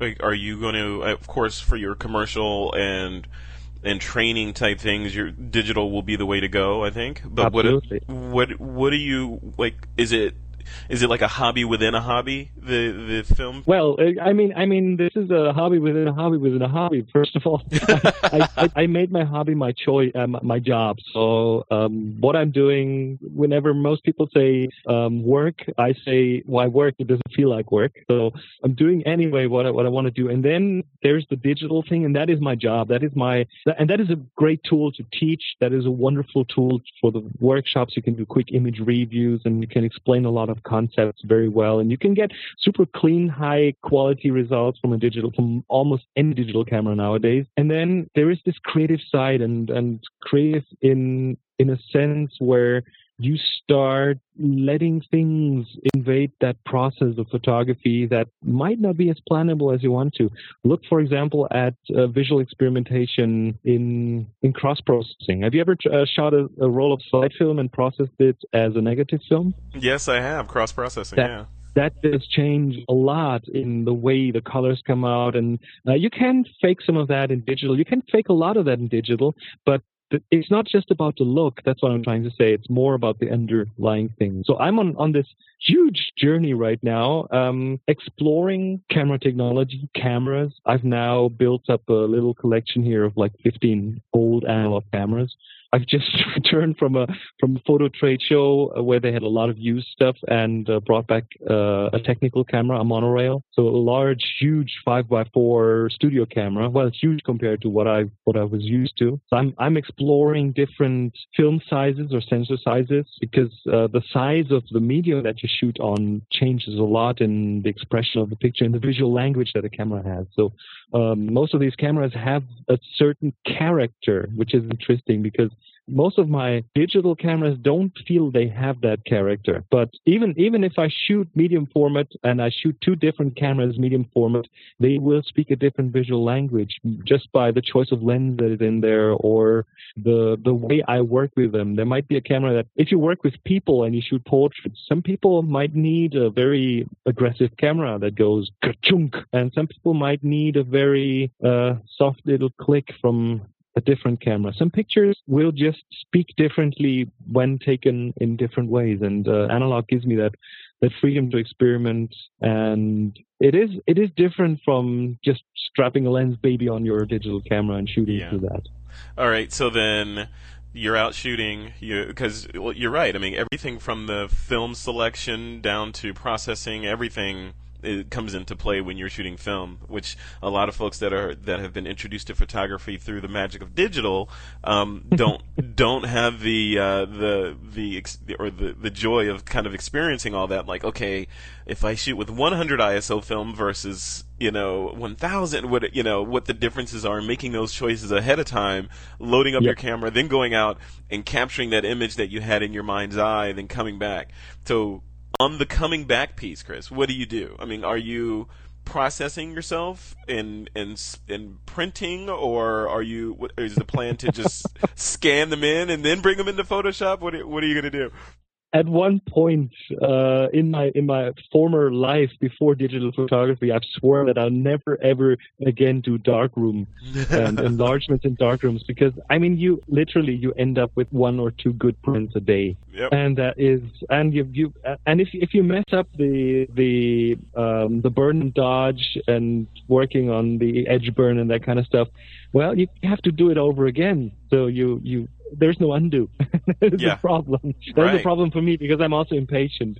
So and it's not repeatable either. I mean, that's if you if you make a great print that you spend all day doing, it's very hard to get back to that same series of, cir- of circumstances that allowed you to make that print, including the chemistry makeup, the paper, the timing, all that stuff. So if someone says, "Chris, the print you have on your wall is awesome. I want one, and I'm going to pay you a million dollars for it, but it has to be exactly like that one," You just well, have to then give I would him, you have to exactly him that one. You'd have to give no, him that one. so, so the typical workflow for me right now looks looks this. I I come home with a couple of rolls of film. Um, I put them in a developer tank, which it's a it's a daylight process. So you put them in a in a developer tank in a in a dark bag, which is you can do in daylight. So they are protected from the light, and then you put in the developer. This is mostly black and white work right now. Um, put in the developer, give it some time. I've just recently discovered stand development. So the I've just recently done a an almost freezing point 12 hour development. So there's a lot of room for experimentation there. Normally wow. it takes like normally it takes like five to 10 minutes to develop a roll film, uh, fix it, and then within 20 25 minutes after I returned, I have the negatives hanging off something to dry and then I scan them in. So it's a hybrid process. It's a, it's analog acquisition of the images and it's a I scan them in and I keep working on them in digital, I obviously import them into Lightroom and I do a bit of uh, further processing on them. That is the darkroom work. That's the where I would do the print, and I print them out on an inkjet printer. So that is my current process, and not sure where this is going to go because again, it's a journey. yeah, yep. it changes so many things, and uh, the more for each little door I open, I find a whole new universe of uh, possibilities, and that is very, very exciting. There's one thing about analog photography um, that I found where it is massively superior to digital photography right now, in a in a sense of image quality, and that is. Have you ever shot with a black and white film that is sensitive in addition to the vis- visible range in the infrared range? Um, I have not. I have not and shot with infrared film. This is I'm not talking infrared. I'm talking a film that is visible, uh, that that is sensitive in the visible range, plus in addition goes into the infrared oh. range. What what these films no, what these films do is they open up the shadows like you've never seen anything before. It's amazing how much detail you get into shadows um, that you can't see in digital because the digital camera has an infrared blocking filter in built in that just cuts this uh, information out. So you end up having yeah open shadows, very open shadows. Um, the dark areas all of a sudden get a lot of detail without having to do any HDR or pushing things. So within one shot, you get like an incredible tonality that I have not been able to reproduce in digital so far. That's interesting. That's really cool. So that that that sounds intriguing. Now that film to do that is that very expensive film or is it like well, where, where do you get it? Where where we're talking? Well, the, the films have different uh, um, designations. That would be a a super panchromatic film. So there okay. there's the orthochromatic film, which was which is kind of the early film back back before the 1950s, which uh, was mostly sensible in the green and blue area, which didn't see any red light film noir is uh, orthochromatic film where like blood stains are all black. That's yeah. because it doesn't see red. Um, and then the panchromatic went a bit further into the red range, and then there's a super panchromatic which goes into the red range and beyond that into the infrared. And um, no films, you can you can buy films. Go to your favorite photography website, B&H Photo or Adorama or Calumet and um, you'll be able to buy film from them in all sorts of uh, sizes and shapes and uh, sensitivities. And uh, film is is um, pretty much alive actually. That's great. That's great. So then i guess the last the last piece of that is once you you've captured the image you've imported it you've done whatever you're going to do to it in lightroom and you're happy with it what then? Are you sharing? Is the plan to share online, or are you going to continue it and and create a print from that and hang that on the wall? What's what's the end game for the process? Well, I'm I'm a huge fan of printing your work in whichever way because um, just holding that photograph in your hand is so much different than watching uh, than, than than looking at it on a screen. Um, it's just it doesn't compare just doesn't compare. So um, I do print out my work. I hang it on the wall. I share it, but I also put it online. So uh, I have a Flickr site, and I put some of that online there. Um, and again, the, the, the, analog side is mainly my personal project, so a lot of that is actually ending up, ending up online.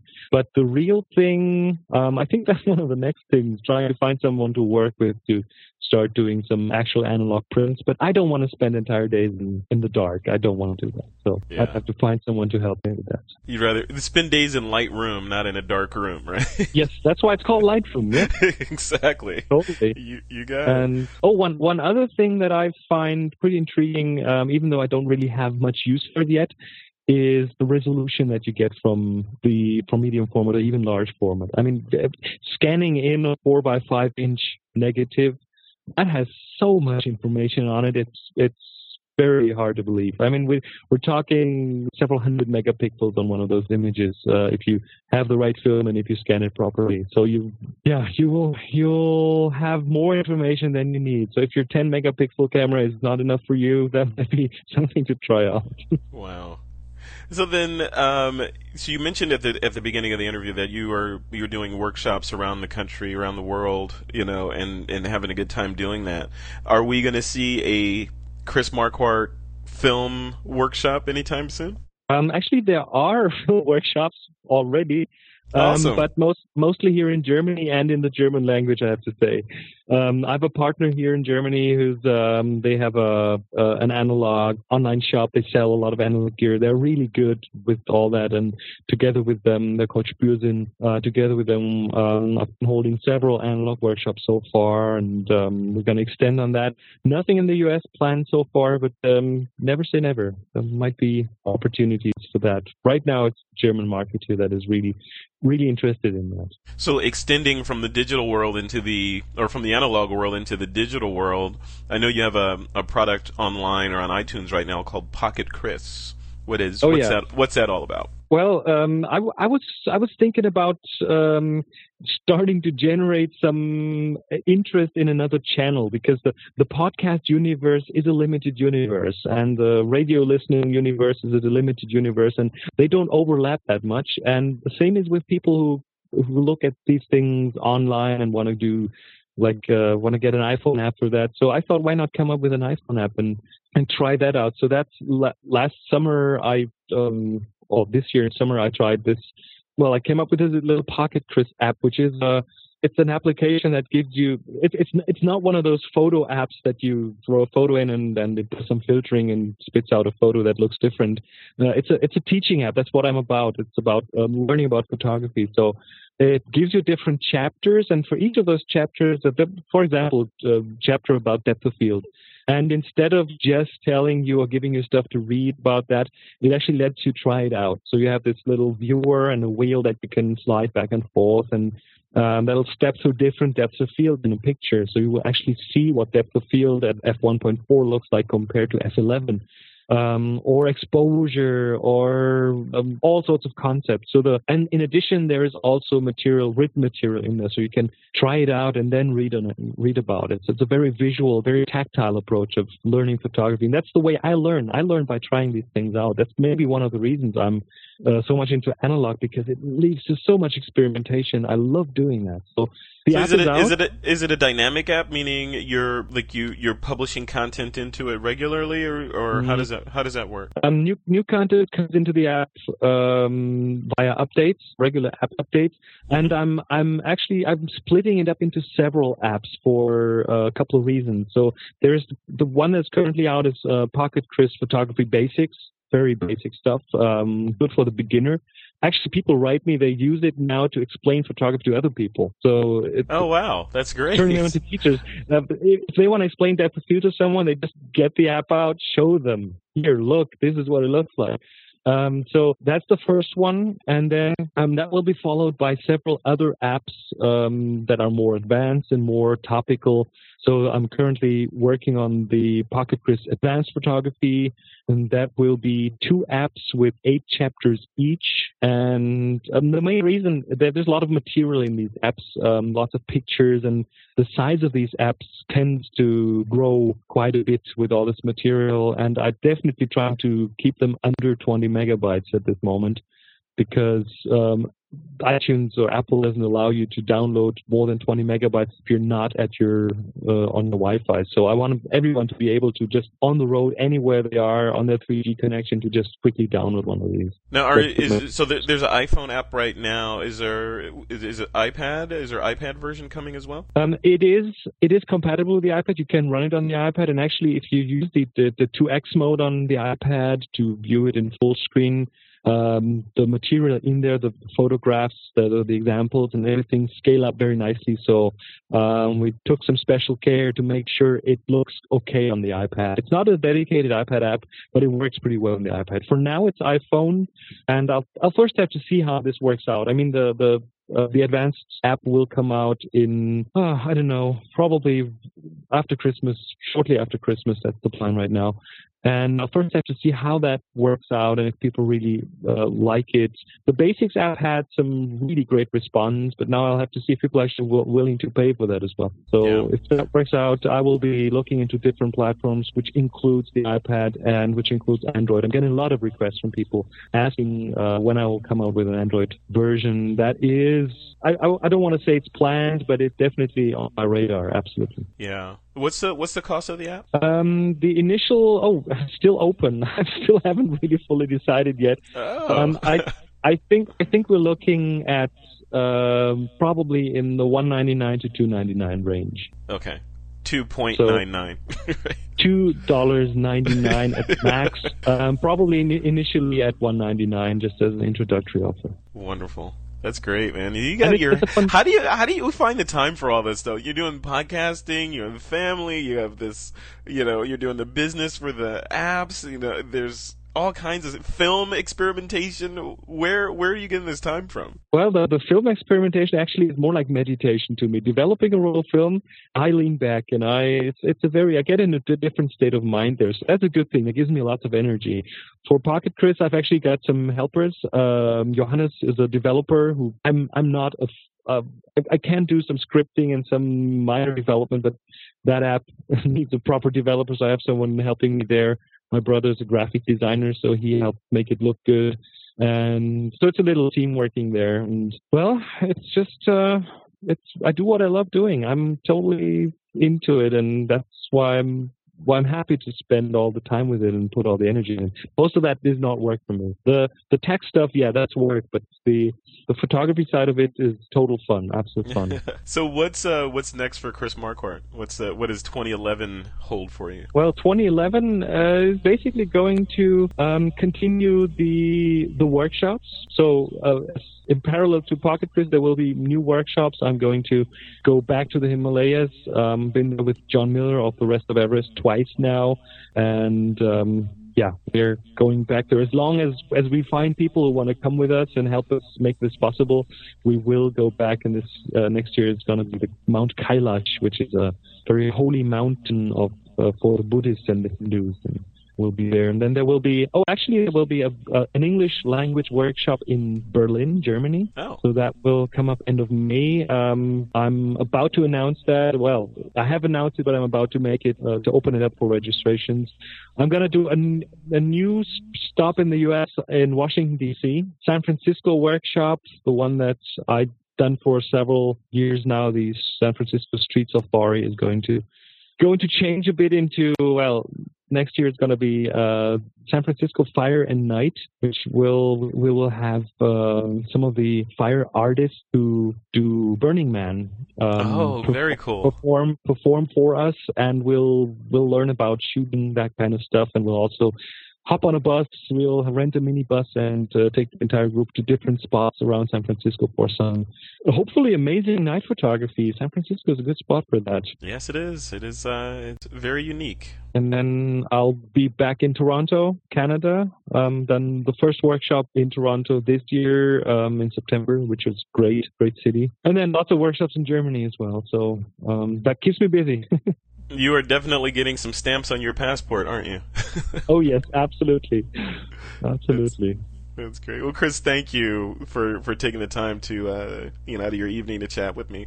What uh, where where are you at online? You know, you've got several presences. Where would you like people to go to find out more about what you're working on? I think the best one is chrismarquardt.com. Chris M A R Q U A R D T. I'm sorry for the name. Chris M A R Q U A R D T dot com. And, and we'll, we'll, link to that too from the show notes. Cool. Very cool. Chris, yeah, thank, thanks, thanks, thanks a lot. so much for having me. Thanks so much for having me. It's a pleasure being on TWIP. I'm happy to be back anytime. Um, you will be back, and just you know, we're still trying to get logistics worked out to get you on the show as a host. It is difficult. It is difficult, and I want you on Tips from the Top Floor, obviously. Um, I'd love so... to come on that show. That that would be like you know going on history because it's you know part of my podcasting history. so... And the logistics around it are not that easy, which which is one of the reasons it hasn't happened earlier because um, yeah, when we say logistics, we yeah, when we say logistics, it just means one of us has to get up either obscenely early or late, however you look or at it. Stay right? up obscenely late, yeah, exactly, and and that we're we're still fighting fighting over that, and oh, yep. we we'll we'll see. So we'll it will happen. It will. I'm predicting it will happen. You know, one way or another, you're coming on the show. You can't avoid it. Well, 2011, I'm uh, I'm gonna spend some time in the U.S. for my workshop, so I'll be in a very similar time zone to you. Well, perfect. yeah, there you go. At worst, it'll be three hours different. So perfect. Exactly. All right, sir. Well, have a good rest of your evening. Go out and or go process some film, and you know, get zen. And I will talk to you soon. Thanks for having me. Okay, that was Chris Marquardt with uh, with tips from the top floor. You can uh, you can check out a link to his podcast in the show notes. Good guy. Make sure you check out some of his work. He's uh, he's doing some crazy stuff, and like we said in the interview, some some interesting workshops he has coming up in the in 2011. All right, uh, let's give a quick nod to our sponsor, another one of our sponsors, Alex. Who's up next? Who uh, who else is throwing their hat in the ring to help this week in photo get the word out about their products and services? We've got uh, FreshBooks, in which you and I had a we had a great conversation with them yesterday. Uh, you know, talking about FreshBooks. Of course, FreshBooks is this. You know, it's it's just a fantastic way to, to deal with invoicing. So a lot of people who are listening to to, to this week in photography, uh, if you're a, if you're a small, you're a lot of you are small business owners. You're consultants, freelancers, and you just you know you like having your own you know your business. But oh, I got to tell you, I used to not get paid for like six months, not because my clients were were uh, deadbeats, but because I I didn't send them an invoice. Like I just didn't get around to the paperwork. I mean, you're like, Yeah. oh yeah, I gotta.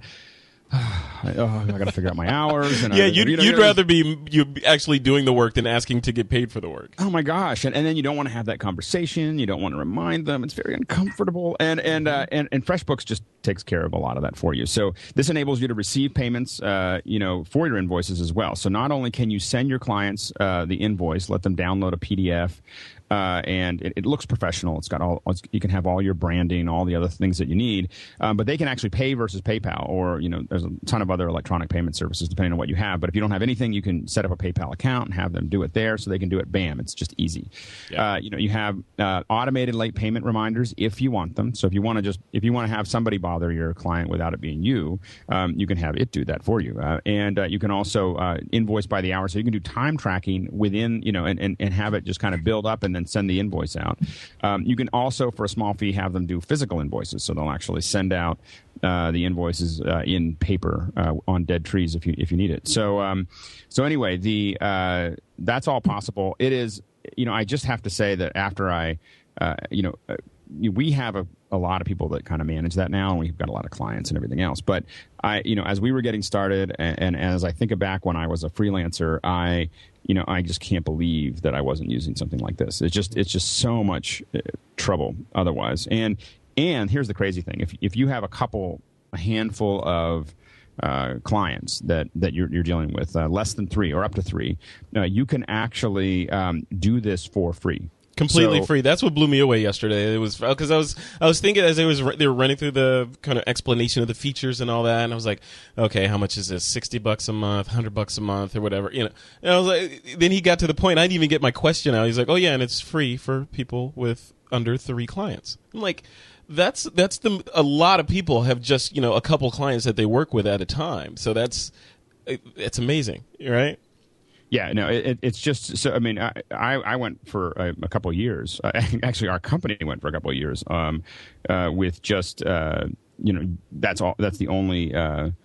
Um, you know, we only had one client for a long time, or two clients. We had two clients, and we were like, wow, you know, and and so uh, it became. But you, of course, it can grow with you. So you can have up to, I think, twenty clients once you uh, pay like ten bucks a month or twenty bucks a month or something like that. And then for thirty bucks a month, you can have as many as you want. So, um, so it's just a really, uh, it's a great, great way to uh, to deal with deal with something that you don't want to deal with. I mean, you're a photographer. You don't want to deal with the stuff. You just want to get paid. Yeah, my my favorite piece of the of their service. I mean, it's all great. I, I went through, set up an account, played with it, and got it branded with my with my logo and all that. But the my favorite piece I got to say of the service is the automated billing. So you like you set up a client and uh, you say, okay, these this is the billing schedule. It can the service will automatically remind them and remind them and remind them so that you don't have to. And it's not like you're the bad guy. It's like, oh, that's just my accounting department back there letting you know. Right. It's automated. Automation is awesome. Yes, yeah, and, and, and just being able to sort that out, and then for you to be able to quickly see what's been done and what hasn't been done, just makes a huge difference. So definitely go go to go to freshbooks.com. Let us let them know that uh, TWIP sent you, uh, and uh, you know make sure that we get the get our props. and uh, uh, but we we're really excited to. Uh, to, to have them as a, as a sponsor because it's just a you know it really isn't about I, I've said this on MacBreak we were talking about it's not about how much you get paid for your work. It's it's often more more important about when you get paid for your work. Yeah. uh, cash flow as you start to turn this into a real business becomes king Yeah, you know, yeah. This so- is so back end definitely check it out. systems. Yeah, back end systems, cash flow, and you know, I would toss in on top of that automation because you don't want to Yeah. be you don't want to be the guy that's like, okay, now I got to spend my Friday night following up and writing invoices and printing this and emailing that and asking for money and all this stuff. Yeah. You want it handled for you by uh, by machines that will do it on the back end. All right. Uh, speaking of that, it is time to get on to some Q and A. Every week, our producers scour the TWIP forums at thisweekinphoto.com forward slash forum, and they find the best questions to answer on the show. And this week's questions are pretty good. Alex, question number one is about uh, getting shots from a helicopter. And you know, when I think of exotic photography, I think of you. So, you you want to read this one?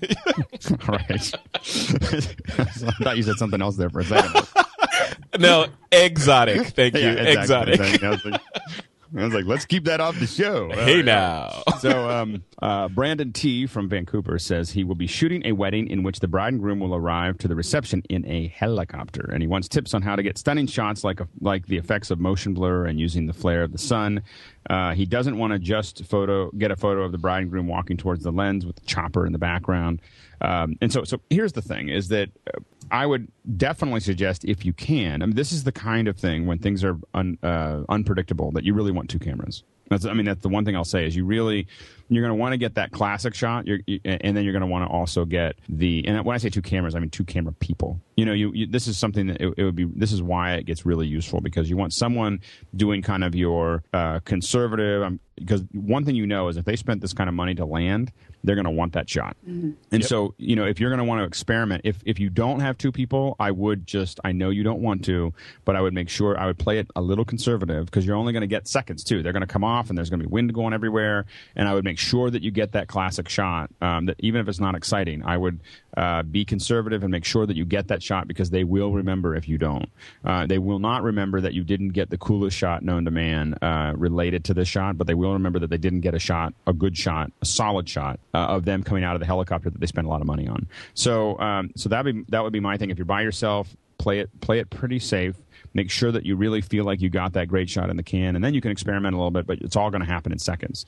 If you can get another photographer uh, to help you, even just with that area, but or with the wedding, uh, then you know have someone shooting, someone that you can trust to sh- get that solid shot, uh, and then experiment. You know, get close-ups and and and uh, move stuff around. Um, you know, you're going to want to you know know where the sun's going to be and get a get a kind of an idea of where you want to stand. I mean, the hard part with all of this stuff is just that it's going to happen so quickly.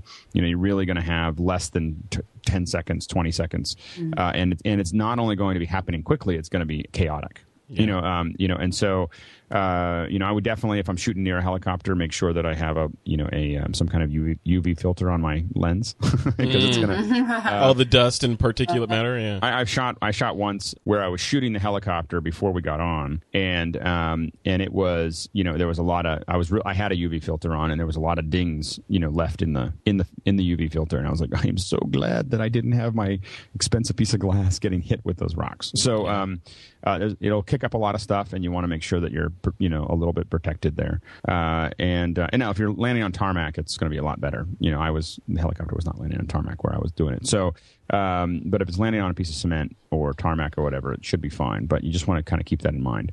But I would definitely, you know, make sure to play it conservative. If you don't have a little bit of backup, if you have that backup, have, then you can have one person capturing it and then one person capturing some, you know, kind of fun moves. I mean, what's really fun is if you can get pictures of them going, you know, in the helicopter. So if you can have someone in the helicopter with them, uh, get photos of them coming out. There's you get oftentimes really good frames in helicopters where people are leaving, and the door will kind of frame out, you know, um, them, you know, their silhouettes as they as they go out the door, um, and you know, it's cool. Yeah. he mentioned here he has a he has a fisheye too, so that would be kind of.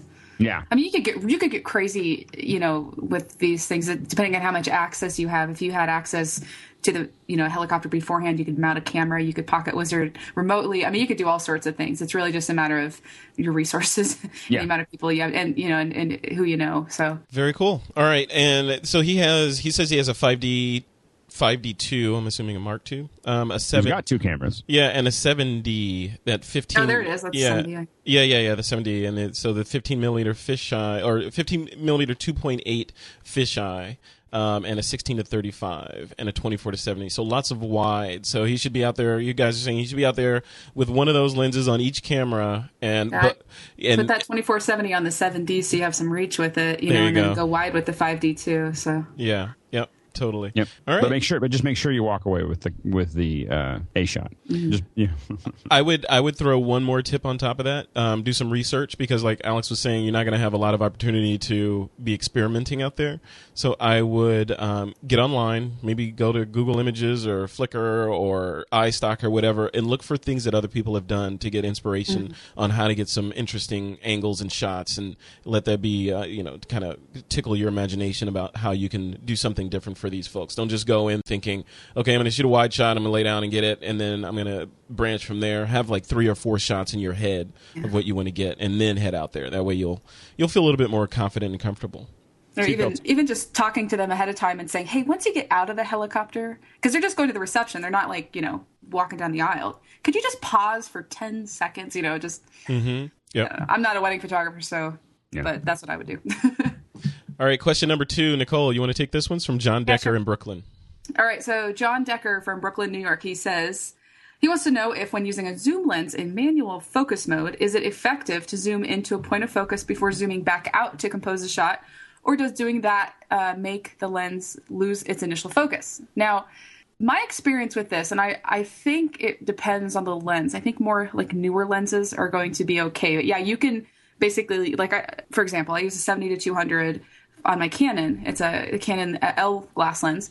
I can zoom in and focus and zoom back out, and, and that spot is still in focus as long as I didn't change it. So I, I've never really tried this with older lenses or manual only lenses. Um, do you guys have any any background on that? Any No, advice? no. No, no. I- No, I, I, I, I believe you can zoom in. I mean, I think that it's it's a back. It's generally a back focus issue. So if something, if the back focus is rock solid, then it should you should be able to zoom in, focus, and pull back out. Uh, and the lens should adapt for that. I, I will say, I will add to this, and this is actually something I do a lot more frequently than using the lens to zoom in and out to focus. Is if you have live view on your camera and you're in a situation where you maybe you can tripod the camera or you're standing really still and your subject's standing really still, you can go into live view and then just zoom way in and focus. And that's a really good trick. Uh, I use that when I'm using my Lensbaby actually, because sometimes focus on that is really tricky if you have like a really wide aperture. So yeah, so use the LCD monitor and the zoom features on your camera and It's it key. I use it all the time. Yeah. it's, it's awesome. Oh, for video, that's probably great for video, right? Yeah, because you really you really are zooming in past whatever the resolution is that you're capturing. So you, you Yeah. pop in the 10x or whatever, and you can really make sure that you're spot on. Cool. All right, guys, let's move on into the uh, uh, really exciting part of the show. This is the picks of the week, or the pick of the week. Yeah, we need some pick of the week music. Uh, and remember, uh, contest rules are a pick can be software, hardware, gear, or a workshop, whatever, as long as it is related to photography. All right, Alex, you haven't been on in a while, so we're going to throw it to you first. What's your pick? This is a good time. We were talking about 3D. My my pick of the week is the Fujifilm W3. So this is the new version of their 3D still and video camera, and uh, it is. I so I bought the W1, and it was a lot of fun. And the W3 is better. It's much better. It's the it's it's slightly smaller with a larger screen. Uh, you have seven. It shoots 720p video, and I believe I want to say it's 12 megapixels or 10 megapixels uh, 3D, and uh, it is just so much fun. I mean, it, it really makes it easy. You have a lot of control to customize things if you want convergence and focus and a lot of how it shoots, uh, but it also has just got a great auto mode so that you can just kind of fire it up and go. And if you want to experiment with 3D, it is going to be a different way of doing it, and you don't want to spend a lot of money. It's probably four hundred dollars for the for the camera rather than lots of big gear and rigs and everything else. It has become my walk around camera. I mean, this is the camera that I mean. I, I keep on thinking I was trying. I was trying to decide should I get an S95 or should I get this, and the, the Fuji just became my walk around camera. I shoot everything with that that I'm not shooting with my iPhone or or my or my uh, my 5D, and uh, it's just a, it's it's an easy camera. It's fun and it's 3D. so uh, and when and when 3D works, it's just it just people love it, you know, and it's just really enjoyable. And I'd rather be shooting the little things that I consider snapshots. I'd rather shoot in 3D um, just in case they they pop out well. So anyway, that's my that's my pick. Awesome. All right, Nicole, what's your pick? Uh, my pick this week is the Craft and Vision ebooks. Uh, they're actually a creation by uh, David duChemin. He's been on the show in the past, and I think he talked about them on the show. But I've kind of recently discovered them and have been reading some of them. Uh, they're just ebooks. They're five dollars each. You can get them in PDF format, or they are also iPad apps, and uh, lots of really great photography topics by lots of different authors. And you know, like, they're only five dollars, so you really you can't lose. It's good information. So it's craftandvision.com to check them out. Awesome. Yeah, I love those ebooks. I have a bunch of them on my iPad right now. They're very Yeah. cool. All right, my pick of the week is from a friend of This Week in Photo, Syl Arena. He's made a name for himself with doing small strobe photography, like speed lights and, and small flashes, and showing how you can get big big light from small speed lights, multiples of them, diffusing them, doing, bouncing them all over the place. And he's uh, just published a huge book, wonderful book on. It's called the uh, the Silverina Speedliter's Handbook, and it goes into all these different techniques for freezing motion and um, doing portraiture, and he deconstructs how he does all this stuff right in the book. It's pretty awesome. Um, and he, uh, the reason I'm so intimate with this book is he came and did a This Week in Photo meetup with us here in San Jose a couple of months ago, where he gave a preview of what this book was going to be and got the crowd very excited. And then, lo and behold, now it's on the shelves. So definitely go check that out. We'll put a link to the Amazon page in the show notes and um, check it out. All right, we are once again at the end of another fantastic This Week in Photo. Nicole Young, where can people find you online? Uh, you can find me on Twitter. Uh, my handle is Nicolesy. It's N I C O L E S Y. And I'm also blogging at NicolesyBlog.com. Awesome. And Alex Lindsay, as if people don't know, where can people find you? On the Twitters. That's it. So your your sign off is now Twitter like on the Twitters. That's I'm on it. the Twitters. Uh, no, I, I, Alex Lindsay, all one word. Uh, and um, uh, yeah, that's the best place to find me. Then you can find me on YouTube at Alex Lindsay PXC. And then there's, you know, I have Border Sack, which is my my blog that I occasionally uh, update. And I'm going to update more. 2011, getting rid of keys, getting rid of paper, and I'm going to actually write online stuff. Awesome. Yay. It's crazy. Yay. Crazy talk. No more no more cobweb blog. Yes. Yes, exactly. All right, awesome. And to keep up with everything in the This Week in Photo universe, you can head over to thisweekinphoto.com. There you'll find links to our, fin- our Facebook page, our Twitter page, and more. And if you're looking for me, Frederick Van Johnson, you can check out my blog at frederickvan.com or follow me on Twitter at twitter.com forward slash Frederick Van. And with that, it is time to take that lens cap off.